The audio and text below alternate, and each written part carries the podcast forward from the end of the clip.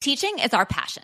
We at the Wall Street Skinny are proud to announce that we've joined the advisory board for the iConnections Funds for Teachers initiative, focused on supporting the Ron Clark Academy and its pioneering teaching methods.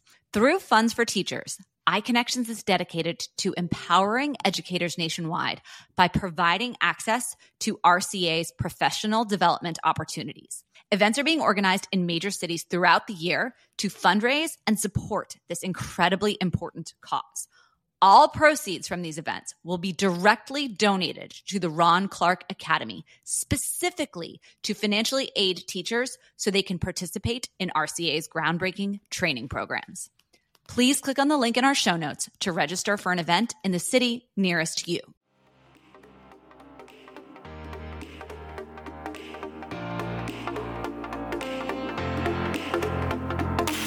This is The Wall Street Skinny, a podcast devoted to exploring the financial services industry and making the world of Wall Street accessible to everyone.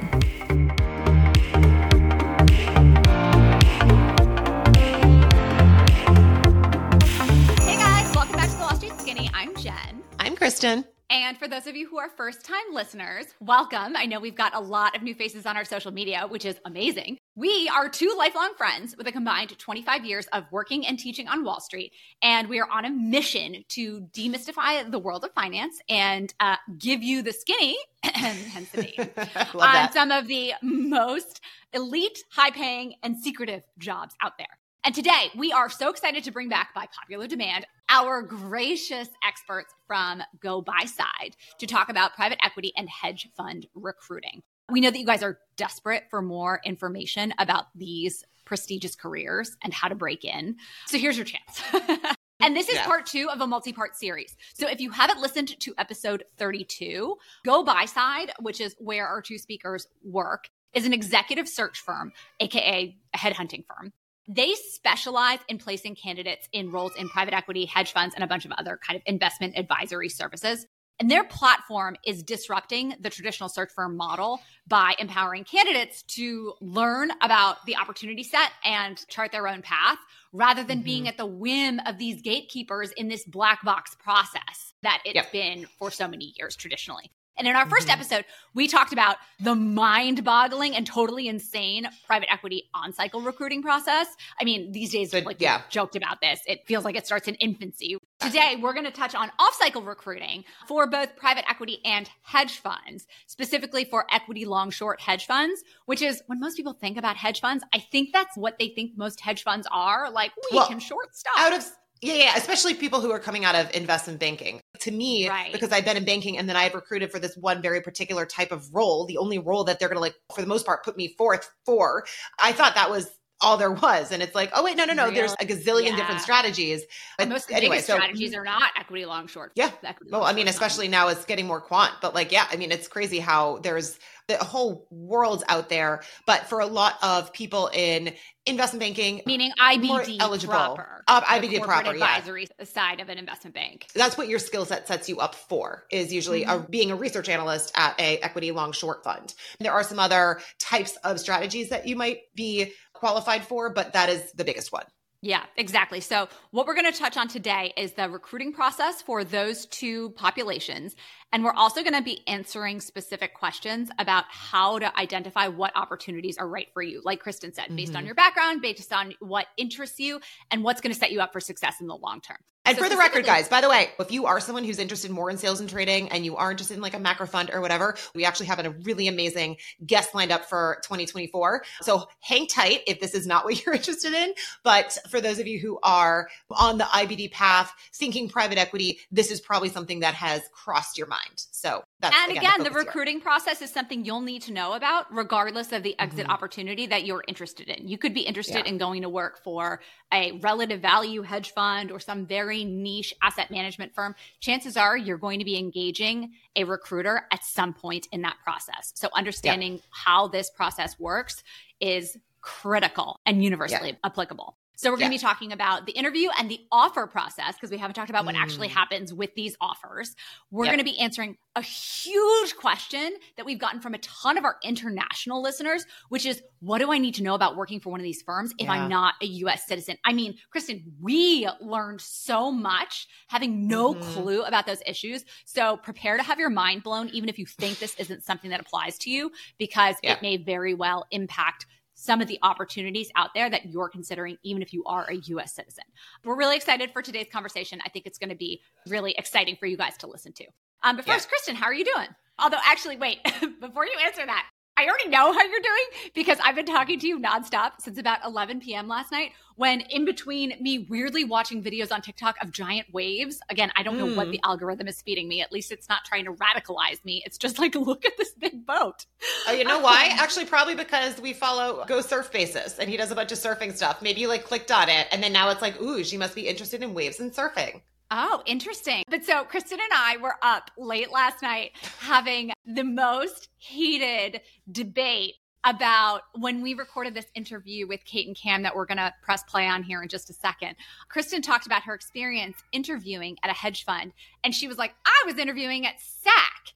And mm-hmm. I called her afterwards and I was like, we need to edit this because I covered that firm and I've watched dozens of interviews on CNBC and Bloomberg TV talking about SAC, which was the hedge fund founded by billionaire Steve Cohen, which is now rebranded. It's the artist formerly mm-hmm. known as mm-hmm. SAC. It's now Point 72. It's one of the biggest multi-strat hedge funds out there. I think they have something like $34 billion in assets under management or something like that. But you were talking about your experience interviewing and you called them SAC. And I was like, never once in my life have I heard it referred to as SAC, like SAC Capital yeah. versus SAC Capital. Like it just, it makes no sense. Well, I don't think people say SAC Capital. It's literally just the shorthand SAC. Right. So I call it SAC. My husband calls it SAC. And so I said, I was like, John, can you message your friends who work at Point 72 and your boss and all these people and make sure that like I'm not making an idiot of myself calling it? He's like, no, that's what people say. So he was messaging his Meanwhile, yeah. I'm LinkedIn messaging senior portfolio managers at Point 72 to whom I have not spoken in 12 years,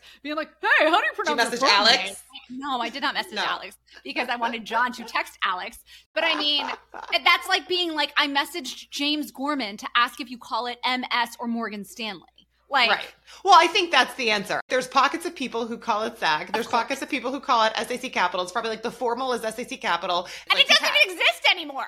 like, right. That's also true too. So no one who's listening to this podcast is going to have any idea what SAC Capital or stock is anyway. Right. But it was it was funny because we were going back and forth. You want to be so careful with words. We talked to Lindsay about nutritionist versus dietitian. We were talking about like executive coach versus career coach. Like words matter. So we wanted to be careful that we were not saying something that was completely wrong. And honestly, this is so representative of a very typical problem that happens in the financial services industry, where your ability yeah. to use jargon and nicknames and abbreviations correctly mm-hmm. in your colloquial speech is one of the ways that you validate your credibility. Yeah. So if you use mm-hmm. the wrong abbreviation, if you use the wrong acronym or slang or whatever in the wrong context, all of a sudden your Here's, credibility can be totally decimated.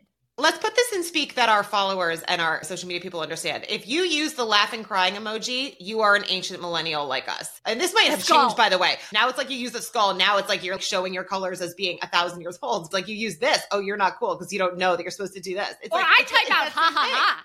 Oh, I do that. I do LOL, ha ha ha. Now that we've taken you guys down this rabbit hole, we are going to launch into our conversation with, again, Kate Kourlis and Cameron Boland from GoBuyside. I think you're really going to enjoy this conversation. Let's bring them on. We have Kate and Cam from GoBuyside back on. This is part two of a multi part series where, in our part one episode, we focused on private equity recruiting and spent the bulk of the time talking about on cycle private equity recruiting. Today, we're going to focus a little bit more on hedge fund recruiting and also get into some other nuances with the private equity recruiting. But Kate and Cam, if you guys don't mind, if you could quickly give us the like overview of your bio and GoBuyside. We'll start with you, Kate. yeah, sure. Kristen and I go way back. We both worked at Morgan Stanley post recession, which dates us a little bit too much so. and then have since stayed in the field of finance. I worked in private equity right after I did investment banking. And then I moved actually over to the recruiting side for private equity, where I've been for the last decade or so. Kind of had the inside scoop. And then now I really enjoy placing candidates into roles in those investing seats in private equity, hedge funds, investment managers, all the like. Awesome. And my name's Cameron Boland. I've worked with Kate for close to 10 years now, which is pretty crazy. I started my my career directly in search, worked and touching private equity for about a decade now. I'm the president of GoBuyside, and Kate and I have been working together at GoBuyside for about a year now. One of the things that I'd like to pick up our conversation from last time and expand that conversation a little bit. When an analyst comes to you wanting to look for an exit opportunity out of investment banking or out of wherever they are, let's assume that they aren't quite sure if they're looking for private equity or a hedge fund should they be honest with you? Like, how does that conversation usually go? Should they say, I'm open to all opportunities? Can you give me some guidance about where you think I might be the best fit? Or do you want them coming to you saying, I am laser focused on this exit opportunity? Where should I go? Yeah, I think that it's first and foremost to establish kind of the intent and the hope for our relationship with candidates. We are there to help them. So honesty mm-hmm. is always the best policy in every situation at any stage of the process whether it's when you're beginning to think about recruiting when you're into final rounds all of those things we are certainly on your side in this one and i think that transparency is always the best if you're new in your process and you genuinely aren't sure then obviously tell us and maybe we can talk through a little bit of why you're interested in both so we can help to formulate the logic behind the answer they're very different in the day-to-day mm-hmm. kind of like when your early episodes where you explain sales and trading versus investment banking there's clearly a different disposition of person that thrives in one versus the other, right? The way people operate. And so it genuinely is pretty rare once people dive in deep into the content of each role that they would genuinely be interested in both. I think there are some mm-hmm. hedge funds that act more like private equity investing and the fact they take long positions yes. and the kind of diligence they do and stuff. That's a little bit more understandable. But if you're saying you want to do like a quant hedge fund and you also want to do private equity, I'm like, really? no, don't. you don't. Yeah. Something's not right there. But I think the overarching simple answer to question is yes, always be honest. And as it continues to update, that's part of what we really pride ourselves in is having a quick ability for you to update your preferences on our end. So you can yeah. kind of continue to iterate on that as you work through your own process because all of us know we change our minds daily, weekly, monthly, whatever the case may be. So we want to follow you along that journey, but make sure that we know where your head is so we send you the right opportunities. Is it a bad idea if someone comes to you and they're like, I really want whatever is the best opportunity I can get? So that means I want to start with on cycle private equity recruiting. If I'm not successful, then I want to do both hedge funds and off cycle. Is that a terrible thing to say? I know when I was interviewing, I was doing banking and sales and trading and consulting. I was casting a wide net because I wasn't as confident in my abilities to get a job as but without so like the right yeah and it's so competitive. I think there's probably a lot of people who are in the boat of i want to get whatever job i can. So i'm going to essentially go through the processes of starting with the on cycle private equity recruiting and then if i don't make it i do off cycle and i do maybe hedge fund recruiting. How do they come to you and say that without yeah. making themselves an unattractive candidate I would actually take it a step back and say, totally understood, right? Like at the end of the day, especially when you're younger, you're trying to find the best next step to set you up mm-hmm. for your long term career. So, hear you on the point you're making. I think overall though if we're meeting a candidate and it's right before on cycle we totally understand that they might not 100% understand like the best fit for them but yeah. just because of the process you're forced to make decisions in such a truncated timeline that you kind of have to narrow the scope a bit uh, yeah. purely because of the way in which the process is so i would say yeah. if we're taking on cycle off the table in terms of answering your question, then absolutely. It's an iterative process. And the way that candidates most of the time present that to our team is our first interview would be hey i'm interested in going to the buy side. The types of roles that i've been exposed to so far are mega fund cap. I've actually been working closely with this vc firm and i've been exposed to this long short hedge fund. I'm honestly not sure which one i think is going to be the best fit so i'm interested in interviewing for a couple and figuring it out.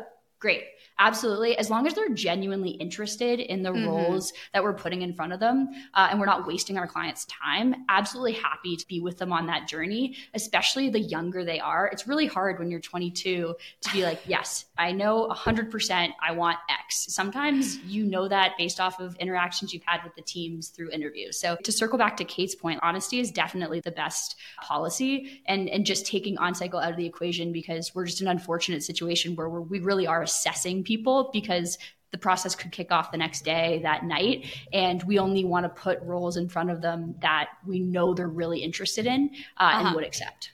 I wanted to make one point on the question that you made about the best job. Please. Yeah, yeah, yeah. I think that a huge part and what I'm pretty passionate about and we talked about as one of the missions of GoBuyside is helping to answer that question. And I know it's one of your missions too, is there's so many different things to do in finance that are so mm-hmm. different from one another that it's on you to really engage with various things. There's so many resources out there. We just added on training so you can like go on there and use those services for a discount to like start to just get smart on what's what. What is venture capital? What is growth equity? What is hedge fund investing? What is private equity? How does it vary? What we're calling the buy side 101 component of it, where we'll hold your hand and help you have tools to figure out what you really want to do. But when you say words like the best, when you're young, you're trying to open as many doors as possible. And there's a point at which generally pretty early in your career where you start to go the other direction where you start to be like okay now i can't yeah. do all the things so i think this mm-hmm. thing is mm-hmm. more interesting and you kind of chart a path and so the best choice on that path is different than the best choice on the next path and i think that the more honest and inherently curious a candidate is about a certain sector, a certain job, that comes through in spades. And they'll be more successful there because they're fundamentally interested in it. Casting a wide net is not a bad thing, but I would encourage the person who's doing that to take a beat maybe and think about what things they actually like most about their day to day now, what they would spend their free time doing, what are the websites they go to. You want your work to be less like work and more like what the things you like to do. So right. just think more about it, talk to more people, do more informational interviews, just start figuring out more data, and that answer of I'll cast a really wide net open to all things will likely not be true. Yeah, Kate, that's yeah. a really good point. I know that like when Kate and I talk to a candidate, for instance, who they come on and they're so passionate about a deal they just did or a specific industry, it's just the conversation's so fun and it's like fun discovering what opportunities could be a great fit and going through that process with them. It's nice when people do know, but we also understand if you don't. But yeah, just ask that you have the curiosity to figure that question out and we can help you obviously along the way. And I think best can yeah. be interpreted as many different things. For so many people, it's just a knee jerk response of, well, what does everyone say is the most prestigious career? And that's the best. And right, totally. first of all, that's going to change with time, with market conditions. Yeah. Just because something's the best in one person's eyes doesn't mean that it's the best for you and that you are likely to get that whatever it is, high compensation, high prestige within that because it may not be best for you and you may suck at it the whole what's the best group, what's the best bank. When it comes to like the best group, the best bank, the banks that if you're looking to go to private equity at a mega fund, then best changes. If you're looking to go to a mm-hmm. middle market fund in a second tier city, then best changes, you know? And so mm-hmm. the kind of assumption that there is one prestigious elite path and the rest is all riffraff is totally a misconception. And I think that that's what gets a lot of kids held up at this age because they're chasing some elusive high pedigree dream, but they don't really even necessarily have the substance as to why. And the firms that hold that are different to your point. Like I was reading Liar's Poker again right now. I think it's interesting. And like, you know, Salomon Brothers was a huge deal back then. And like, mm-hmm. obviously, no longer exists. Like Lehman right, Brothers Lehman. no longer exists. This stuff changes, and so I would shift the question from what's the best to like um, what's the best fit for me. Right. What is going to set me up for success in this type of role long term. Just to double click on Kate's the concept she, she just brought up of best for you. I yeah. think we could go even like a layer deeper into like what motivates you creates like the mm. definition of the best for you. And Kate and I chatted about this a lot recently, thinking through, okay, what motivates me is that stamp of approval on my resume. That would probably fall under the prestige. They're motivated by they want to work at a brand name, they're motivated by prestige, and totally fine. Okay, heard. Now we understand that. Or it could mm. be comp. I want to work at the best firm. Best for that person means I want to get paid the most. Or it could be culture. I want to work at the best firm. I've only heard good things about the associate experience. What's the best for that individual? But being honest with yourself of like, okay, what's the best actually and for me? And like when I say best, what do I mean? Do I mean best people, mm-hmm. best comp, best location, best career check? What does that mean? And so no, we've spoken about the on cycle PE recruiting process. I'd love to touch on off cycle PE recruiting and also what the equity long short hedge fund recruiting process looks like. Is there something akin to an on cycle recruiting path for that? Or is everything off cycle? And, and what does that recruiting timeline look like? So I could talk to the private equity component of it in the sense that the off cycle processes, most the market, market has shifted to have more placements in the off cycle. So when we mm-hmm. say off cycle, everybody would think about in the classic way of interviewing for a job where there's not any sort of gun held to your head, no short timeline necessarily. The process evolves kind of organically. The timeline varies depending on the the type of firm and how much time they have to devote to it. All of those things are different, but more and more on cycles become less popular and like less people have fallen off the market then, then obviously the more popular off cycle is. So and when are you typically eligible to participate in private equity recruiting as an investment banking analyst? If it's not happening the day you graduate college, like it yeah. is for on cycle, when may you be likely to engage recruiters within those first two years? I think as early as possible to engage them is the right answer. Mm-hmm. If you have capacity that first summer when you hit the desk where you're an intern even to reach out to them. I mean, I think I think it's no, there's never too early. As far as when you're really eligible, most of the, our clients come to us saying we want someone with one year of experience. So mm-hmm although it's generally a two year program, they'd be willing to take someone after one year. It's very rarely the case, though, in private equity where people can jump ship for like the next day without having the kind of one year type of thing. So I would say one year is the minimum as far as when they're actually eligible to start. But say, mm-hmm. for example, I'm interviewing right now for a job that starts like summer 2024, and I started my banking job in July 2023. That's okay. That Got that it. happens because they're like, I don't want to do this long term. I'm going to interview now for the next roles. Sometimes clients might say, No, I only want second year and they define the pool. But I would always say if they know they want to do it, then the earlier the better to kind of start the conversation. And then in that instance, just make sure you keep us posted on your conviction of your preferences moving forward so we can help with the matching component. Especially right now with Wall Street deals not being as active, you're going to try interview after like two months effectively like on the actual desk. Chances are you're going to like bomb those interviews. Like I don't think that you're going to have the skill set it's going to take to do the job. Further along you are, the higher chance you have of making the move. And the common shifting point is after the two years into private mm-hmm. equity. Hedge funds, it can happen right here, right now. Just like you can lose yeah. your job super fast in hedge fund if the fund's not performing, it goes yeah. the other way quickly too. Yeah, I, I would just jump in on there in terms of timeline. Like if we think about the most traditional for private equity, right? It's someone is in banking for two years, then they're in private equity for two years, then they either get an MBA or they switch firms or they stay for a career track role.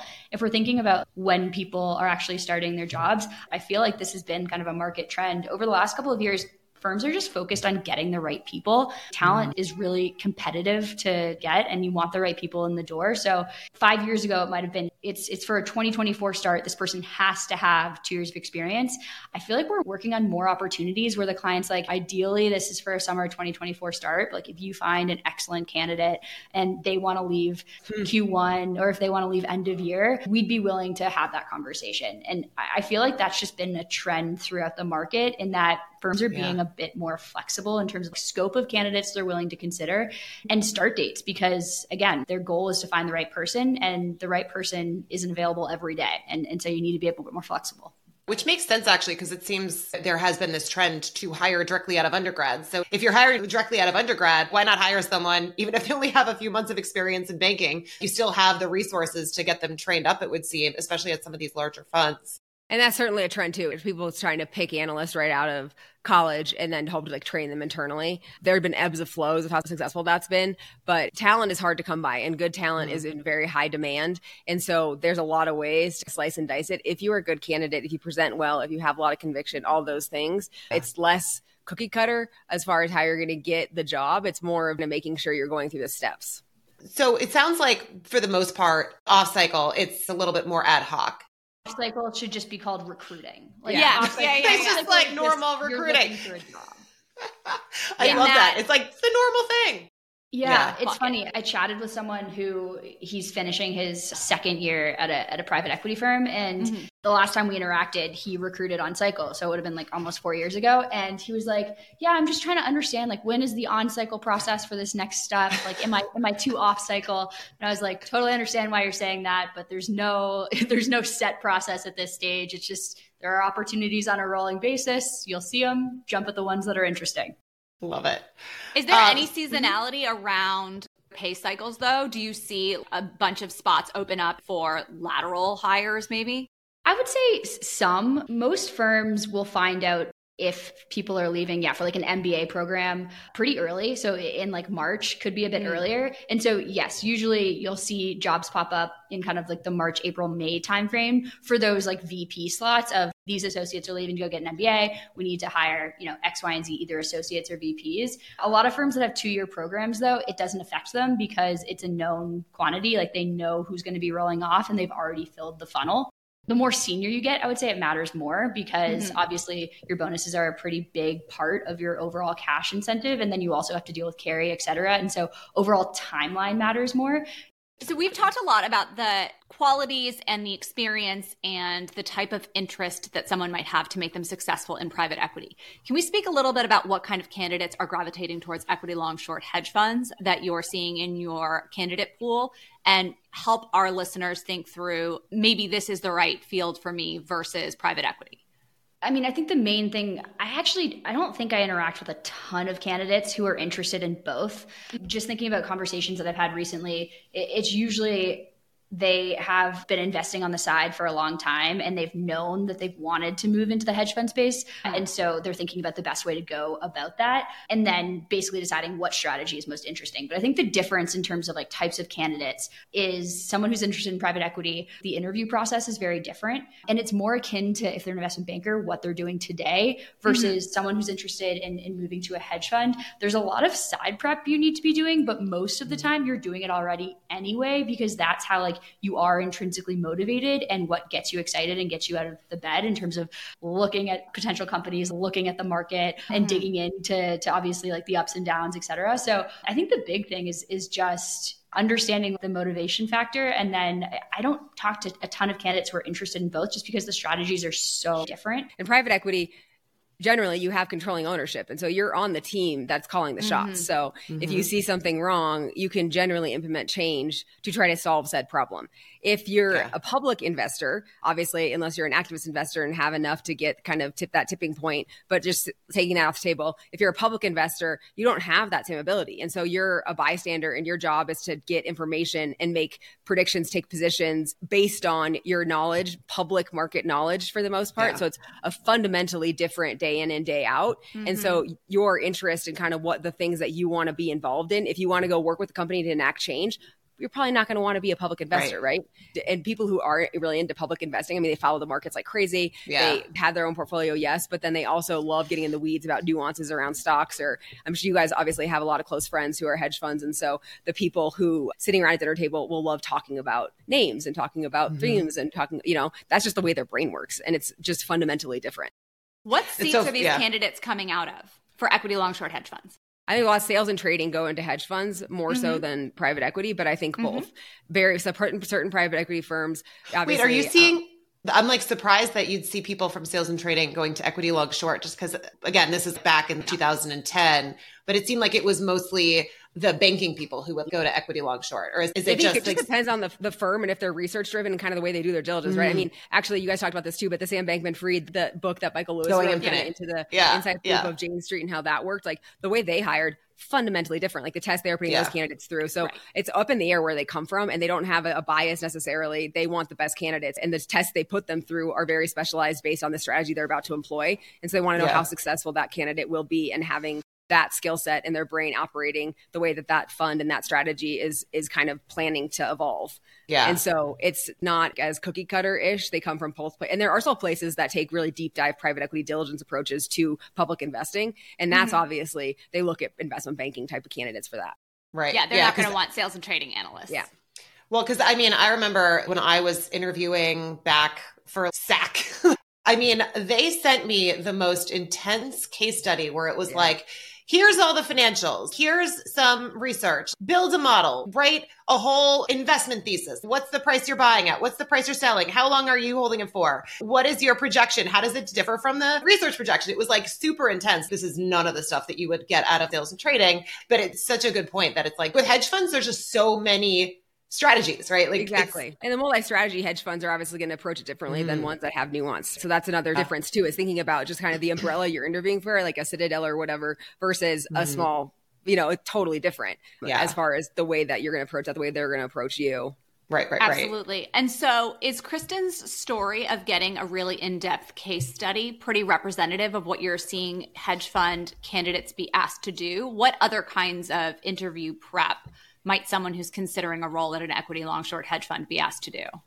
The thing that Kristen explained is very common in a handful of places for a lot of investing roles, despite the strategy, because that's what they're testing in you. They want to know, can you think like an investor? And I think that's the biggest test in general is like, are you just a monkey doing what you're set told to be done? Or can you think for yourself?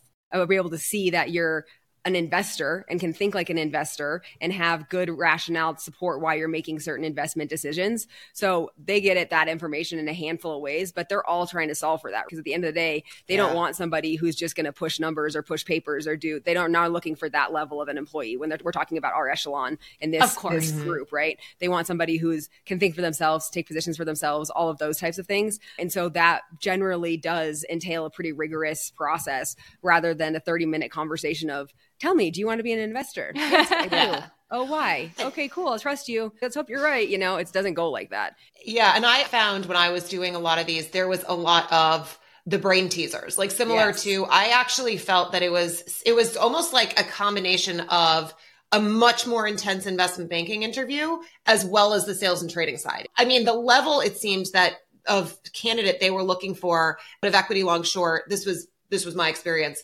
seemed like up here. No, yeah. offense to private equity, but it was like private equity was like, can you build the LBO? And obviously, yeah. it's it's a little bit different. I mean, yeah. but with the hedge funds, it's like, how does your brain work? And wanting to see how you think, and then also you do these in depth case studies, and so it was just it felt like you were like playing multidimensional chess versus that's so for true. private equity. If you can basically explain why you want private equity, explain your story, and you can kind of do what you've been taught how to do, you can do it. But I felt like the bar to get a hedge fund interview just seemed like much more because they were testing how exactly. your brain works. The, the brain teasers and the logic exercises, they want to know what you do with uncertain information. So mm-hmm. it's those kinds of questions with like that make yeah. you prove out how you would logically think through without right. knowing very much how right. you would mm-hmm. think through a certain scenario because you don't have perfect information ever and you have to make decisions like this because the market's waiting for yeah. nobody. And right. so I think that that is a skill that's a, a level of brain power that is not necessarily engaged in private equity come back to the bullpen and tell you the stories of the crazy riddles or the crazy yeah. thought exercises they were put through, and you're like,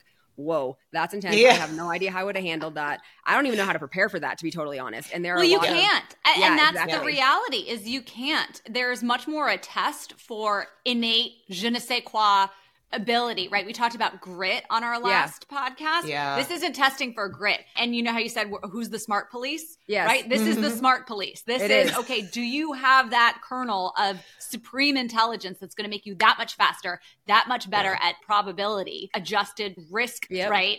versus exactly. the next person who could go in a room and study this information for a week. Well, guess what? If you study it for a week, the trade's over. the window. Yep. Yeah. Yeah. Yeah. yeah. yeah. It's already happened. Exactly. Um, yeah. I'd actually say on that point, Jen, another interesting thing from like a candidate prep standpoint, when you're prepping for a private equity interview, there are really only so many things that you could see in terms uh-huh. of like type of evaluation, type of models, type of interview questions. And so the prep is pretty similar. So once you're in a pretty good spot to interview, I feel like you don't need to iterate as much. You obviously need to look at the firm and understand what investments they've made, what sector right. they focus on, et cetera. You need to be thoughtful. But I feel like it's way more variable when you're interviewing for hedge funds because A, yes, the market changes every day, but also like you're expected to have an investment pitch ready and like it probably should be kind of related to where you're interviewing or have like mm-hmm. some sort of reasoning behind why you're bringing that specific one up. And your answer last week probably isn't going to be your answer next week because a hundred things have changed. Yeah. Mm-hmm. I'm curious from what we had seen, it seems like the the sort of new crop of to be analysts coming up seem much less interested in hedge funds and much more interested in private equity. And I'm curious if that's what you're seeing. I mean, it's funny because Jen and I had had some of these conversations just about there is so much variability at a hedge fund in terms of like your potential earnings. Like you could be making $10 million like the Sam Bankman-Fried style before yeah. you're 30. I don't know if I'd or, recommend that. No, no, no. I mean, no, not, not an FTX. yeah, not an FTX, not an FTX. So yeah, no, we did this review of Going Infinite and Michael Lewis was just talking about he was paid a million dollars at 25 and was told 10 years into his career he'd be paid 15 to 75 million dollars. And that's something that jives with what Jen we saw with the people that we knew who were going to these hedge fund roles. But I don't know if it's just like people aren't aware of it or they are, but they also understand that the chance of that is so much lower. Whereas you do the private equity route, you're on a path and you're not going to have that upside at the beginning, but you chug along. And by the time you're 10 years, 15 years, 20 years in, that's where there is tremendous upside, but it's not going to be in the first five to 10 years of your career. Are you seeing that people are much less interested in hedge funds, or is that just the perception that Jen and I have gotten? Is private equity still the big sexy thing, or are hedge funds making a comeback in a higher rate, higher volatility environment? Is basically what Kristen's asking. I, this is why I love Jen. She basically takes the chicken shit that I spit out and makes it into chicken salad. Like, That's really funny. So it, it's interesting because I would say it has fluctuated a lot over the last couple of years, but I, I do think there is a resurgence. Again, it's for the right candidate, right? Like yeah. there are always going to be those candidates who are really interested in the volatility and risk that comes with going to work for a, a hedge fund. Private equity recruiting is just like a lot more stable and known. There are cycles around it. It's a lot more visible in terms of like mm-hmm. when firms are going to the market. And so I would say like the big thing is yes, we are seeing a lot of young, hungry talent running at hedge fund strategies and getting excited about public markets. We've also seen a good amount of people who were in private equity, went to go get an MBA, and are now interested in getting into the public markets, which I think is really telling in terms of what the sexy job is today, where the interest is. And then I think, again, circling back to our early conversation, definition of sexy, for some people, it's like, where can I make the most money the fastest? yeah. Um, and for that, obviously, there's huge potential at a hedge fund the younger you are, whereas it's a bit more standard and known at a private equity firm. But yeah, I would say over the last year, we've definitely seen seen more hedge fund opportunities pop up, both at the larger funds, but also like a lot of firms breaking off and like people wanting to do their own thing. So I feel like there are way more like three person, four person shops, and they'll pick up like one analyst. But I'll, I'll pass it back to Kate. I think she wants to talk about like the wealth creation and carry component.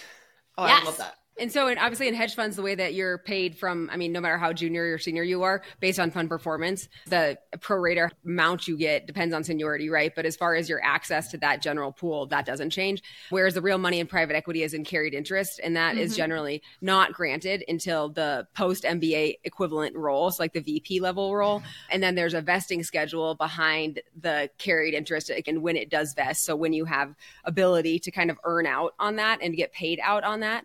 But carried carried interest is basically the sexy thing you get for being in private equity, even though you didn't put your money down on the table and invest your actual money. You invested your time, your sweat, your tears, all the hard work that gives you that additional interest and profit sharing ability in the investment. And so that's where the MDs and as you get more senior have a higher percentage of dollars at work in the fund. So when the fund performs, they get part of that windfall definitionally yeah. based on the amount of carried interest that they've been granted amongst their tenures. And associates don't ever get access to that pool for the most part. There are very few instances in which they do. For the most part, their base and bonus cash, that's that. And then the carried interest part kicks in later in your career. And that's truly where the wealth creation happens. And that's yeah. the even carried interest is, is treated different, different from a tax perspective. There's a lot of very loophole type feeling things mm-hmm. around private equity where you can get really wealthy with the, having a component of the GP fund right. in that, in the carried interest component. And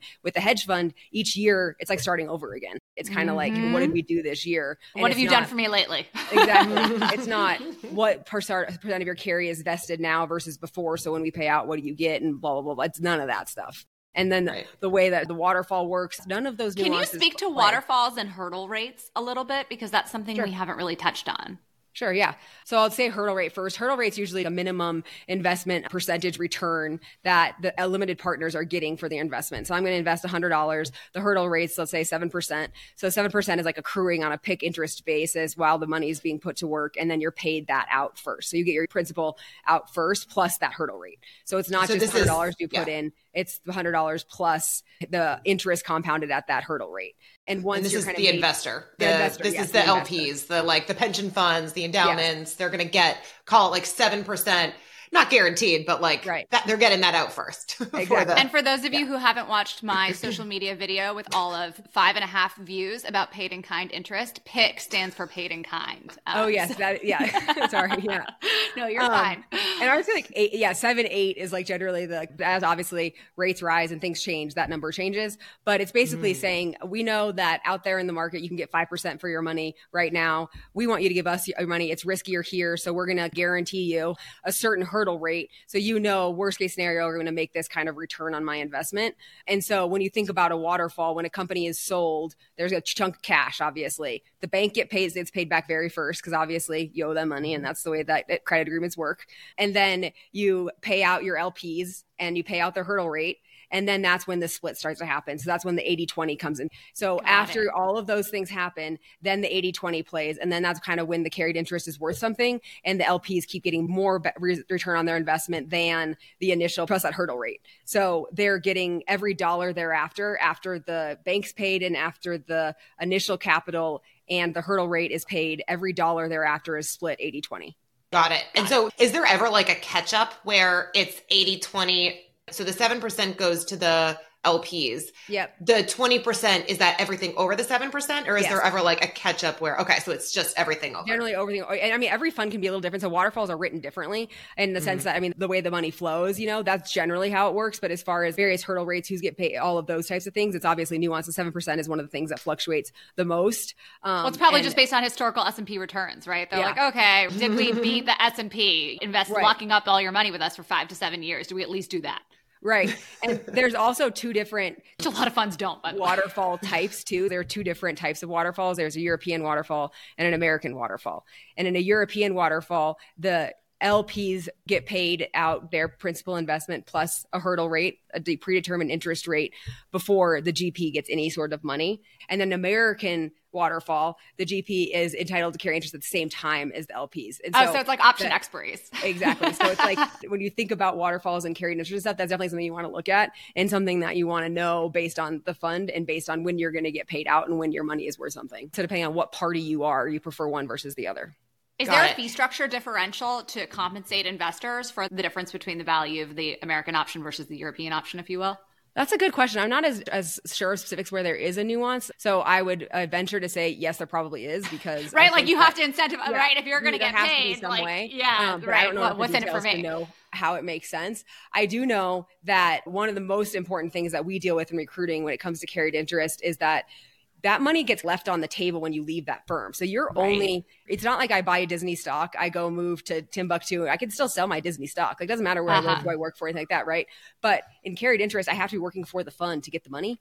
And so right. if I leave the fund, so if we're working on an MD role and I'm trying to get you to switch funds, the cash they leave on the table, as they would call it, can be substantial amounts of money, but it's also completely an estimate based on how mm. their portfolio, how what mark to market is, like how they think they're going to pay out, what their investing schedule looks like, whether it's an American waterfall, European waterfall, all those nuances play into their kind of best guess of what money they're leaving on the table. But that's a huge, that someone huge then part. has to buy them out of, right? I'm assuming if right. like you're trying to court this person, it's like, all right, what's my buyout going to be? Well, and and mm. generally too, this is that the thing is, is that they're not getting cash for that money being left on the table because again, it's uncertainty. So they're more trying to make mm. them whole from a carry standpoint.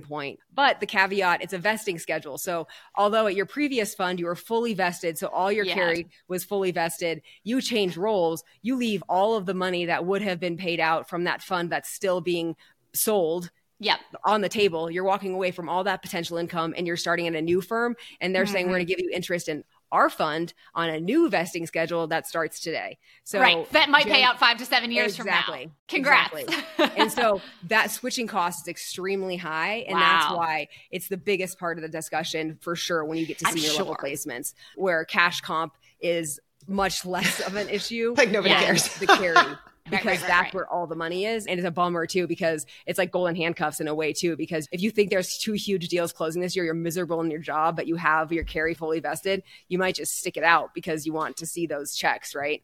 And so mm-hmm. I think that that makes our jobs a little bit harder. And usually those conversations, a recruiter's not deeply involved when it gets to the super nuancy of like, what is the contractual back and forth? Like I'm not in that kind of loop, generally speaking. We just talk high level terms about how many points will you get? What's the vesting schedule?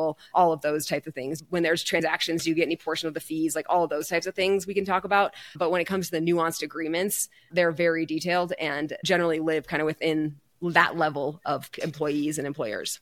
One quick question. So we were talking, Jen and I, about garden leave. And one of the things that in, I think it was like the Financial Times, especially with these hedge funds like Millennium and Citadel, they would have garden leaves of over a year, two years. I think we just read the fund and it was three years or something crazy. Is that as common with private equity? Do you see garden leaves and these long paid non competes or not really?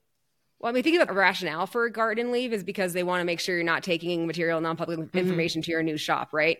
And so it's rarely the case in which I would be working today for KKR. I'm agreeing to go work for Blackstone two years from now. You're not guaranteed to do something in the future kind of thing. I might go work there tomorrow, but it's private market, so there's not necessarily any like kind of mm. over. There's no way you could really take proprietary information with you, type of thing, and, and go like, make money on that the next day. So the whole garden leave component doesn't necessarily play, and just because that competitive yeah. risk is not there, yeah. but it depends completely on the strategy. And hedge funds, a thousand percent makes sense yeah. because you can. Yeah, there's like your relationship, your approach, your the everything. You can take that with you no matter where you go. Whereas in private equity, the private investing is very specialized for that fund.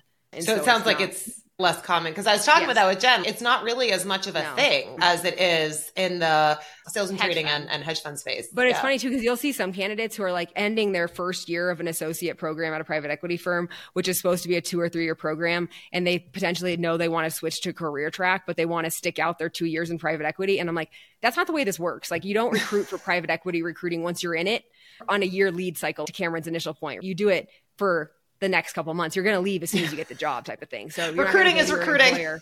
yeah, just in case you're wondering, I'm going to work for a competitor in a year, but I'm still going to work for you for the next year. But I promise you, I won't tell them anything that we're doing. Like, right, that's right, not right. going to happen. You know, it doesn't work. Yeah, no, yeah. And just to provide like a tangible example for candidates and like people listening to the podcast, I feel like someone who's an investment banker today, right, is going to a private equity firm.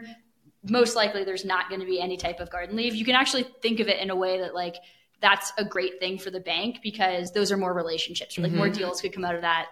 So yeah, generally we don't see that. And then to Kate's point, when you're at a private equity firm and you're recruiting to either lateral to another one or, or move to another one, generally it's an immediate move. And yes, you're not going to see like those extended garden leaves. The one thing we see is when we're working with candidates who are more senior and they're moving from one bank to another bank, there That's are really considerable garden leaves there, which I feel like falls more in the sales and trading bucket. That's a three month minimum. See that because again, you're moving from doing apples to doing mm-hmm. apples, so yes. it makes more sense.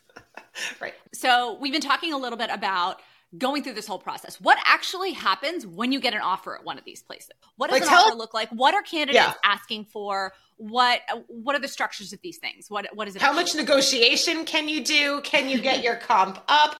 And we've talked about at the very senior level, people asking for buyouts, again, some kind of compensation for carry they're leaving on the table. For people who are coming from investment banking roles where they are paid in deferred stock, are they leaving that all on the table and walking away? Yeah. So a lot of good questions there. I think it's important it's important when we think about offers to circle it back to like who is the candidate getting the offer and what job are they going into. Mm-hmm. So yes. there's so many variables at the offer stage and part of our job is to educate the candidate throughout the process to make sure that all of those variables are known, discussed. So when they get an offer, there shouldn't be any surprises, right? Like we want candidates who get to the offer stage to feel like they're getting a known quantity and then it's just about yeah, talking to their network and and deciding obviously if they want to accept the job or not. But let's start junior and go senior. I'm just going to choose the most typical role for us because we, we see it every day. But someone who's been in investment banking and they're accepting a private equity associate role. So that is where, candidly, there is not a lot of negotiation. It is very standard. And it's something like if you think about like a mega fund, they have 20, let's say, associates all those associates are getting paid the exact same thing. They have the same mm-hmm. package. It would be really tough if they started switching obviously like what each associate's base pay is. Like that's just not scalable and that's tough as a business. So when you're going into a private equity associate role at a large fund it is very standard. It is this is what you're getting. But also it's usually a very great package. You're 24 and you're making a lot.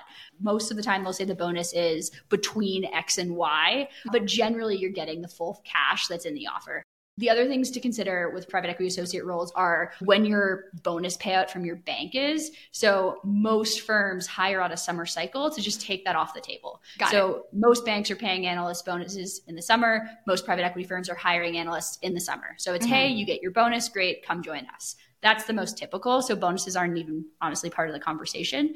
The only other two things that generally are asked are signing bonus and relocation. And so signing bonus not usually part of it. I would say that's more typical for when you're accepting your first year analyst position at a bank. Like that's yep. pretty typical to get a signing bonus. For a first year associate, not as typical. What firms will do is if they hire someone from San Francisco and they're moving to New York, or mm-hmm. if they mm-hmm. hire someone from like Florida and they're moving to Chicago, whatever that is, sometimes a signing bonus or like relocation bonus, mm-hmm. it varies what it's called, but some sort of allocation of funds at the beginning such that they'll pay for your moving can happen not mm-hmm. as common, but it does happen. And so we're probably um, talking like a small five figure number. I'm assuming yeah, they're not yeah. doing a it's GBO. Like they probably think you don't have any. Yeah, yeah, yeah. They're not paying to sell your house and all that fun stuff. No. So that's most junior. There isn't a lot of wiggle room. It's pretty much it is what it is because either you're so big it's institutionalized or you're small that like this is what we can afford based mm-hmm. off of our management fees. Um, the more senior you get from a private equity standpoint, that's where offers just get more variable Insane. and competitive. Our job is to make sure that we're having these hard conversations before the offer is actually in front of someone because right. you want to make sure mm. they have the facts and they're not surprised but there's just so many more levers to pull. So, cash compensation, are you putting more in base? Are you putting more in bonus? Mm-hmm. You might be leaving carry on the table at your old fund. What do you value that as? How can we make ours competitive towards that?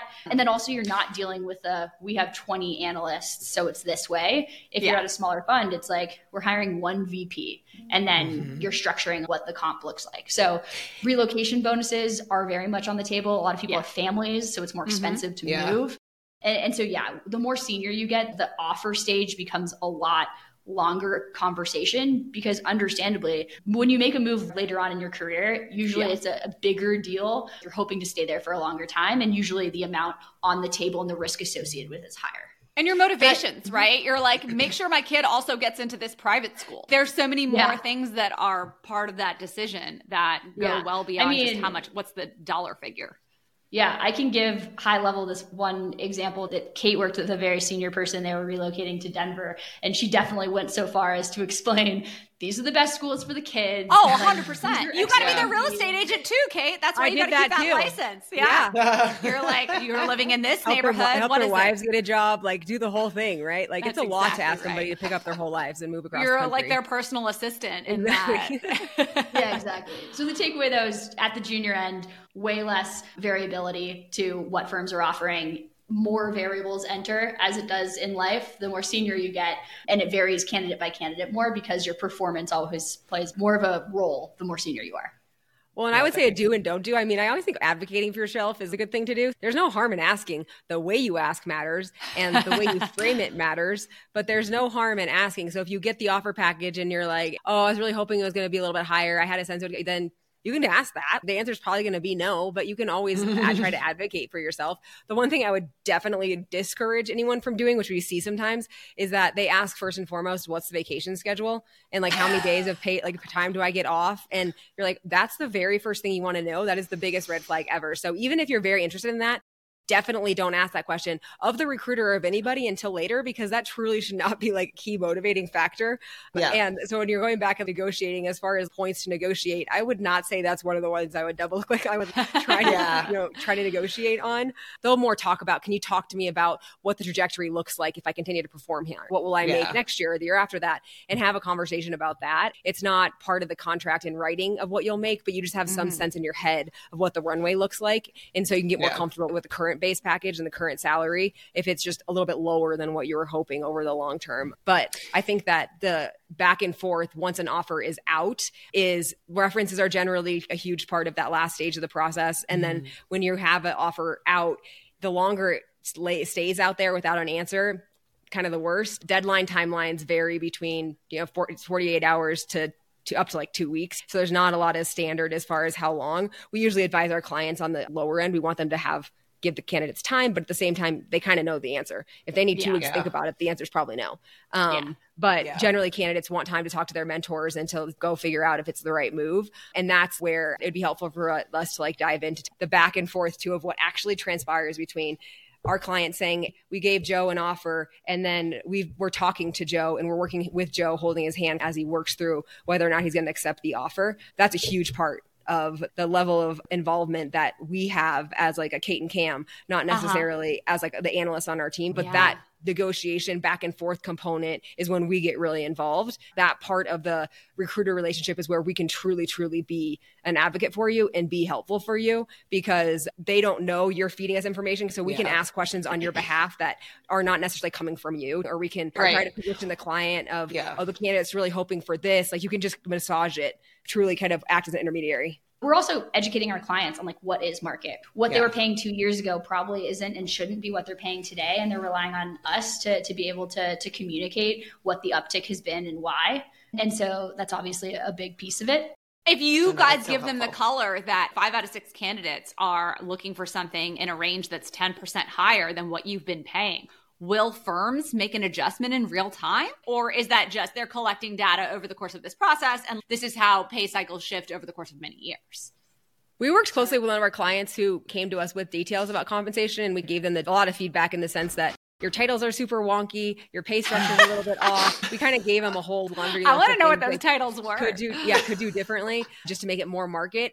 They have instituted full overhauls for a firm, but they don't just give the new associate a higher salary or give the one VP a different title. They kind of do it globally, right? And they'll ask us as a partner, can you just help us think this through? Are we generally in the right realm in the, for Smart. these titles, these buckets, these years of experience? And firms are definitely understanding that comp is important and that life is getting more expensive. And so they do react to that. And then also though, sometimes when a new fund is raised, then they'll bump everybody up potentially too if the fund's bigger. It definitely can happen more on a firm wide basis than on like the one new associate who who's a rock star happened to get 130% of everything what everyone else is getting because they really wanted him. That doesn't happen. One other question. So, speaking about how so many of your candidates are coming from a shared background, and you talked about obviously the different characteristics of many of your candidates who are going to the equity long short hedge funds. Within those equity long short hedge funds, what roles are your candidates interviewing for? Are they interviewing for research? Are they interviewing for portfolio management roles? Is it only research? What's the balance? Research is the majority of the roles that we place for. They're too junior, obviously, to be portfolio managers yet. Sometimes they could mm-hmm. be, but it's got that skill set. So it's usually the research analyst role that we work with. Got it. And what is the progression within these hedge funds that you are seeing in terms of years served as a research analyst before they are eligible to be a portfolio manager, or does that vary? it varies on fund performance too. As you have your fingerprints on more things that do well, obviously that dictates your ability to move up. And that kind of an approach to your progression is often much more transparent than it is in private equity. So it's a little easier to make it, well, you did this, so you're still this. It's a much different conversation with real time data.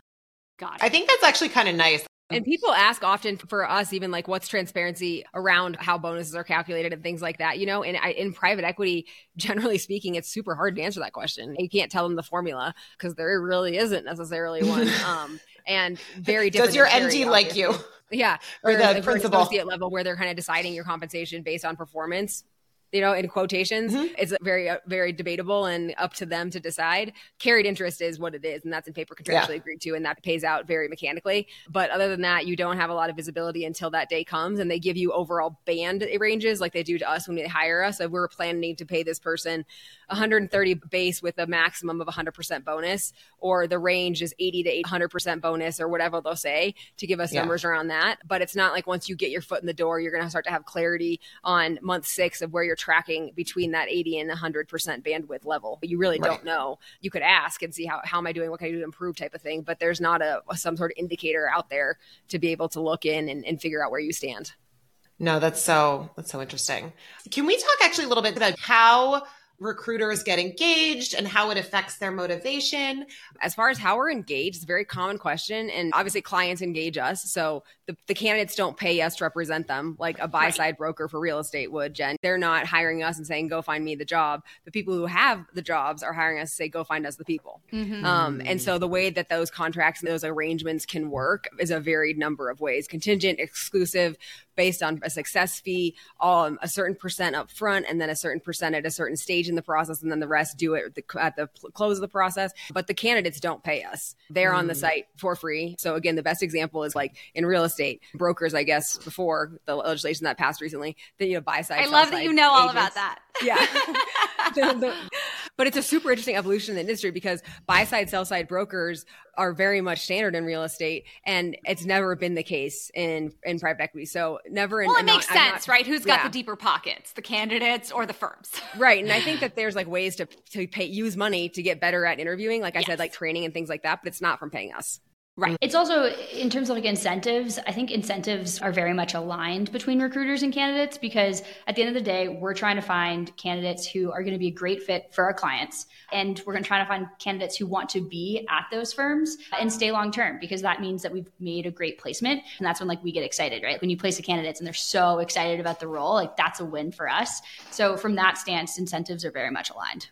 And payments aligned with incentive too. So don't pay us the full amount up front to hopefully find them somebody, right? We agree to a promise to pay if we do find them somebody. So that mm. aligns incentives with the client as well. So everybody's incentives are aligned in the same regard as far right. as when money trades hands. Industry right. to industry, it, it, varies, but our industry is, is certainly more commonly exclusive yeah. than contingent based. And I guess maybe we should explain what the difference is there. Contingent being you don't promising to work with just one party, but you're going to get paid if you place somebody. So theoretically, any recruiter who brings the right person person is the person who gets paid mm-hmm. versus mm-hmm. exclusivity is what it says where you're agreeing to exclusively work with us. And if you hire you're going to hire a candidate through us and you will pay us. That's the, the difference. But in finance for the most part exclusivity is one of the things that is common. And we have some flexibility around that. I think that's one of the things that's going to probably flex in the near term. But the the general standard is different than in real estate or in law very interesting. Totally switching gears. One of the things that we get asked about all the time, we get messages from international students or people who live outside of the US saying, I'm not from the US. I'm interested in working in the United States. I want to go into private equity. What are some things that an international student or an international citizen, an employee who is not from the United States, what are some things that they should be aware of if they are going through the recruiting cycle are there visa issues? What are some things that they should have on their radar as they are going through the process and recruiting?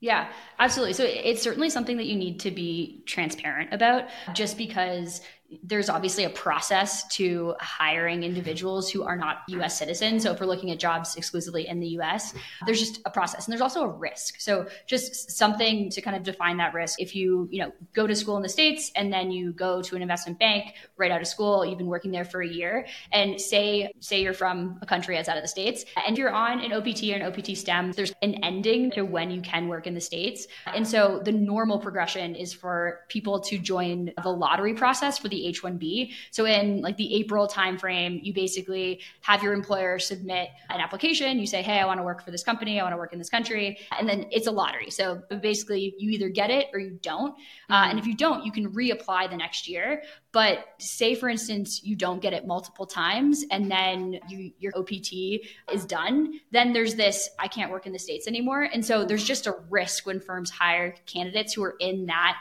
space because if they're hiring you for a career track role, like there is that possibility that in two years or three years you won't be authorized to work in the states anymore. And that that question mark could potentially impact a smaller firm a lot more than a larger firm because especially one that has operations mm, overseas exactly. where it might be easier for you yeah, to like get a visa. If you're originally from London, then maybe you can just go to the European office and that's right. fine. Mm-hmm. But if it's a smaller shop, they don't have that ability. And mm-hmm. also mm-hmm. from like a transaction standpoint, like it's also expensive, right? Like you have to pay the lawyer fees, yeah. et cetera. And so it's just part of the equation. And some firms are able to take that risk on and some aren't.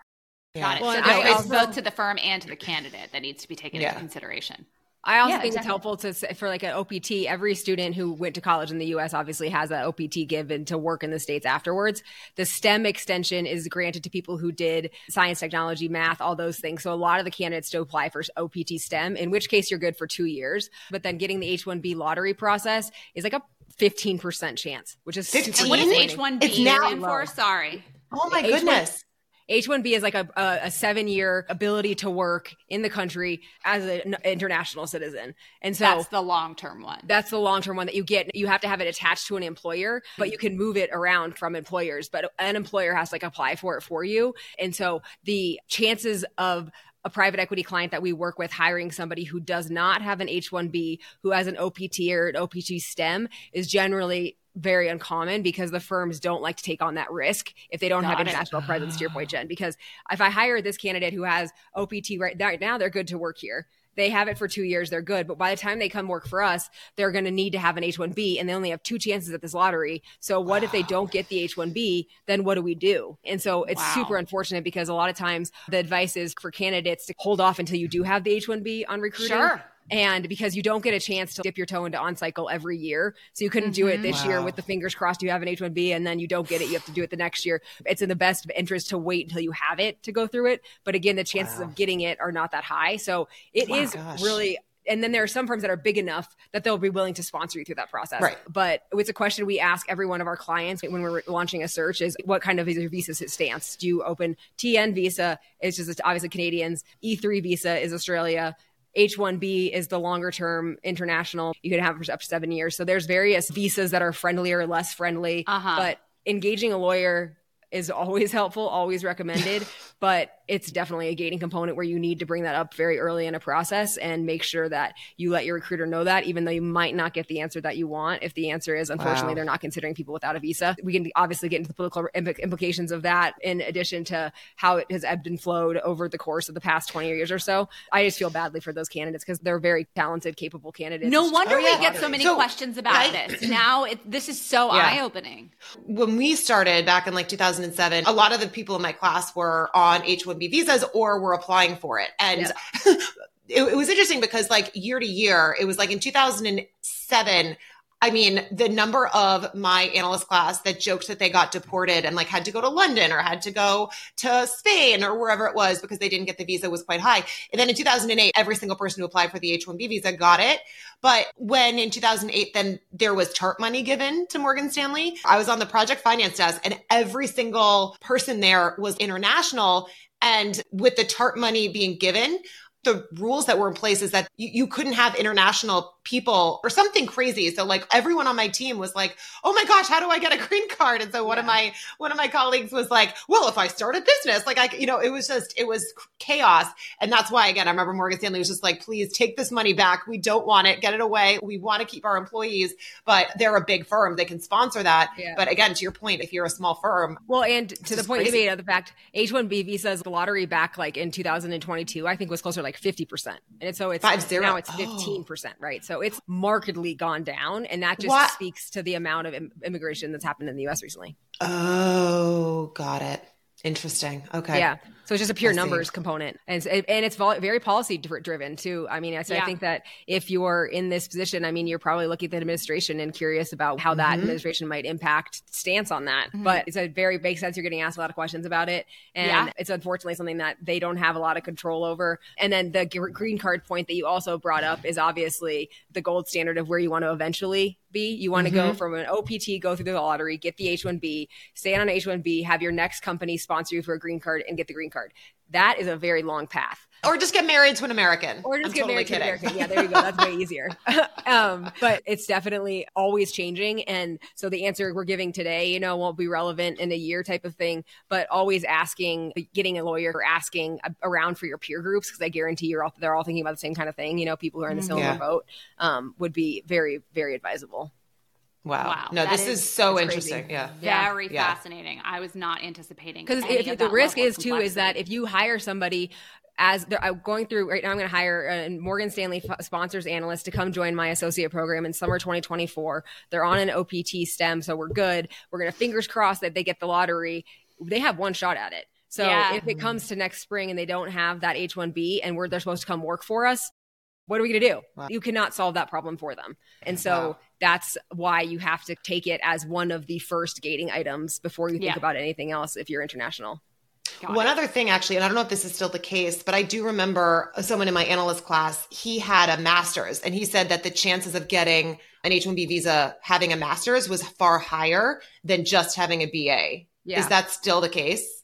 I think that the more educated you are and the more of an expert you are, obviously, the more specialized you are. That's like the distinction between OPT and OPT STEM, right? They're giving mm, you credit for being yeah. more specialized in a certain space. Yeah. And so, yes, so so basically takeaway for any international students who want to come work in yeah. the US a STEM yeah. and B consider getting a, a additional degree might increase yeah. your chances. So yeah.